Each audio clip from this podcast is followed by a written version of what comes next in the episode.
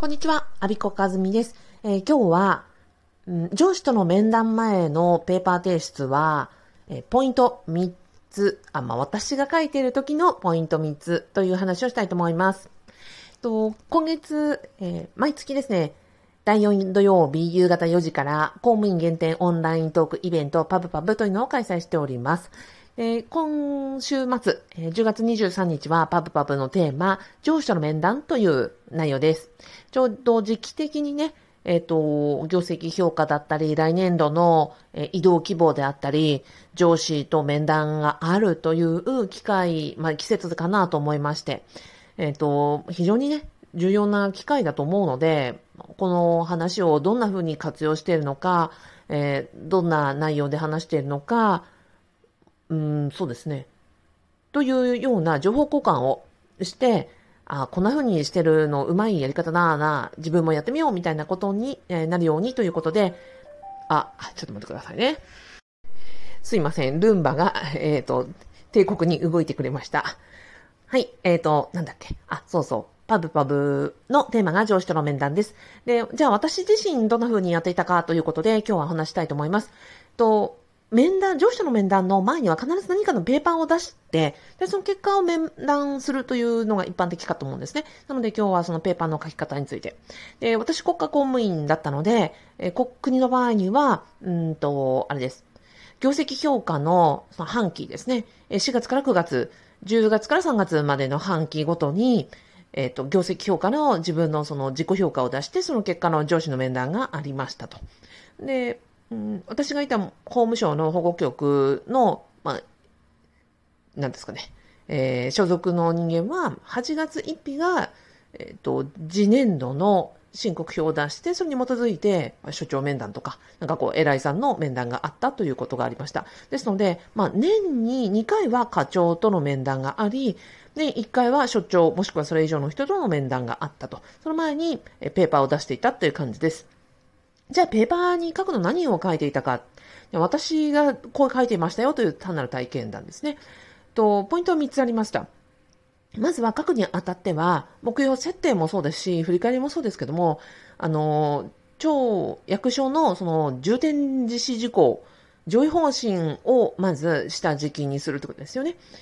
と必ず、うん、例えば私だと保護観察所の重点事項を、それから法務省保護局の重点事項があって、その中の一部に自分の担当業務が入ってるじゃないですか。なので、何を、今年度何をやりますかっていう時には、目標設定の時にはその重点実施事項に入ってる項目に関わるようなところを上げていく。まあもちろん通常関わらない部分であっても、えっ、ー、と、その、まあ、重要度とかね、ボリュームとか負担感とかいうので上げていきました。なので、上位方針との絡めるというのは、うん、目標設定においても、業績評価においても必ず必須ですよね。で、それを結果的にその上司に、まあ、私はこの重点実施事項に変わることをこんな風にやりましたということによって、まあ、上司やその上の人が、もっと上の人に、あの、こう、成果として、あのね、貢ぎ物を捧げられるわけで、まあ、その一端をやりましたよというふうに言うことによって、まあ、その、うん、なんですかね、評価が上がったり、まあ、成績率に反映されたりするという感覚を私は持っておりましたので、まずは書くときには必ず重点実施項を並べながら、え、見てました。で、次に、えっ、ー、と、自己評価をするときにはですね、えっ、ー、と、まずは別に謙遜はせずに、良いところは良いというふうに書いてましたね。で、その時には、評価だけじゃなくて、何が良かったのかっていうのを数値絡めて、えっと、評価を出してました。なんとかかんとかの達成率は 100%, 100でしたとか、え何件やって、これは何件の、うん、実施をしましたとか、うん、何時間やりましたとか、そういう、まあ、数値に、数値化できるところは数値に出して書いておりました。あとは、えっ、と、重点実施事項に関してはももちろん最優先で書くのと同時に、あとそうじゃない部分についても書いてたんですね。で、じ、これは自分のことも、えっ、と、周りのこともそうです。重点実施事項とかその業務分担にないんだけれども、でもこの辺すごく大変だったんですよとか、私はやってないんだけど、こういう、こういう、こういう方々にとっても助けてもらったので、あの、ぜひ、あの、ご本人さんたちの評価に加えてくださいということを私、あの、書面で結構長々と書いてましたね。国の場合だと、こうなんか自由記入欄みたいなところがあって、そこに、えっと、例えばそうですね、うん、職員の急な退職があって、あの、採用、うん、退職があってとか、産休とか、病休とかがあったので、突発対応として、あの、臨時職員の採用があり、何人応募されて、何人あの採用して、どうのこうの、まあ、要は突発、その業務分担にないところが結構大変でしたとか、あとは、私自身がその育児休業を取っているとか、育児短時間勤務をしている間、職員の誰々さん、誰々さん、誰々さんにはとても、あの、助けてもらったので、まあ、彼らの、その、業務の、あの、成績にもぜひぜひ、あの、何ですかね、えー、か、加してくださいって書いたかな？なんて書いたかな？私からも、あの、ぜひ彼らの、えっ、ー、と、フォローについて、ご報告申し上げますみたいな感じで書いてましたね。はい。なので、ちゃんと書かなければわかんないその成果とか苦労とかってあると思うので、そういうところをこの文章にしてしっかり書いていかないと、うん、誰もは見てくんないですからね。はい。あの、はい。自分でアピールするより他はなく、勝手に伝わるということはなく、えー、上司もね、たくさんの、まあ、何十人、何百人、何千人という部下を抱えた上で、一人一人を細やかに見てるなんてことを24時間見てるなんてことないですから、えっ、ー、と、はい。自分でアピールするしかないと私は思ってる派です。で、最後に、なんだっけ、えっ、ー、と、もう一個。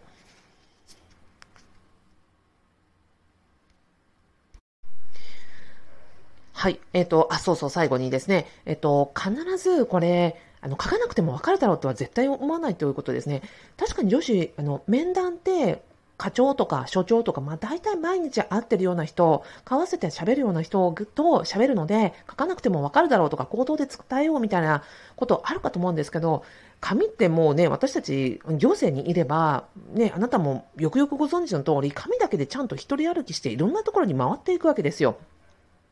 例えば、えっ、ー、と、自分が会ったことのないもっと上の人とか、あとは、うん、自分が、その、なんだろう、うん、昇格するにあたって、椅子は一つしかない候補者は何人いるじゃあ誰を、誰を上げていくかみたいな時とか、人事交流に出すんだけれども、この人が適正かどうかとかっていう、その人事のね、非常にこう、ポイントとなるような決算の時に、じゃあ何を資料につけるかって言ったら、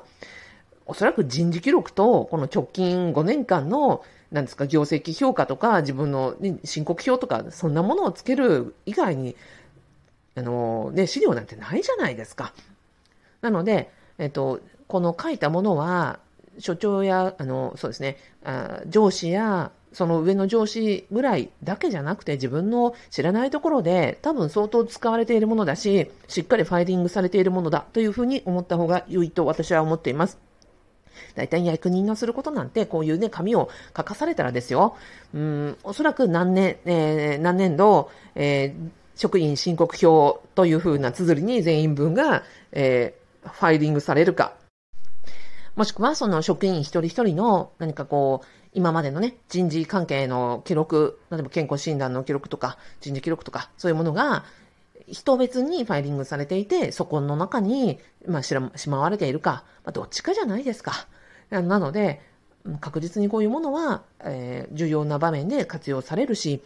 えー、自分が会ったことのない人たちの決済にもきっと使われるということを思うと、やはりその、課長だけが読むとか、所長だけが読むという感覚では書かない方がよく、自分のことを知らない人の目にも触れるというふうに思った方が、うん、書くこともあるでしょうし、えー、その後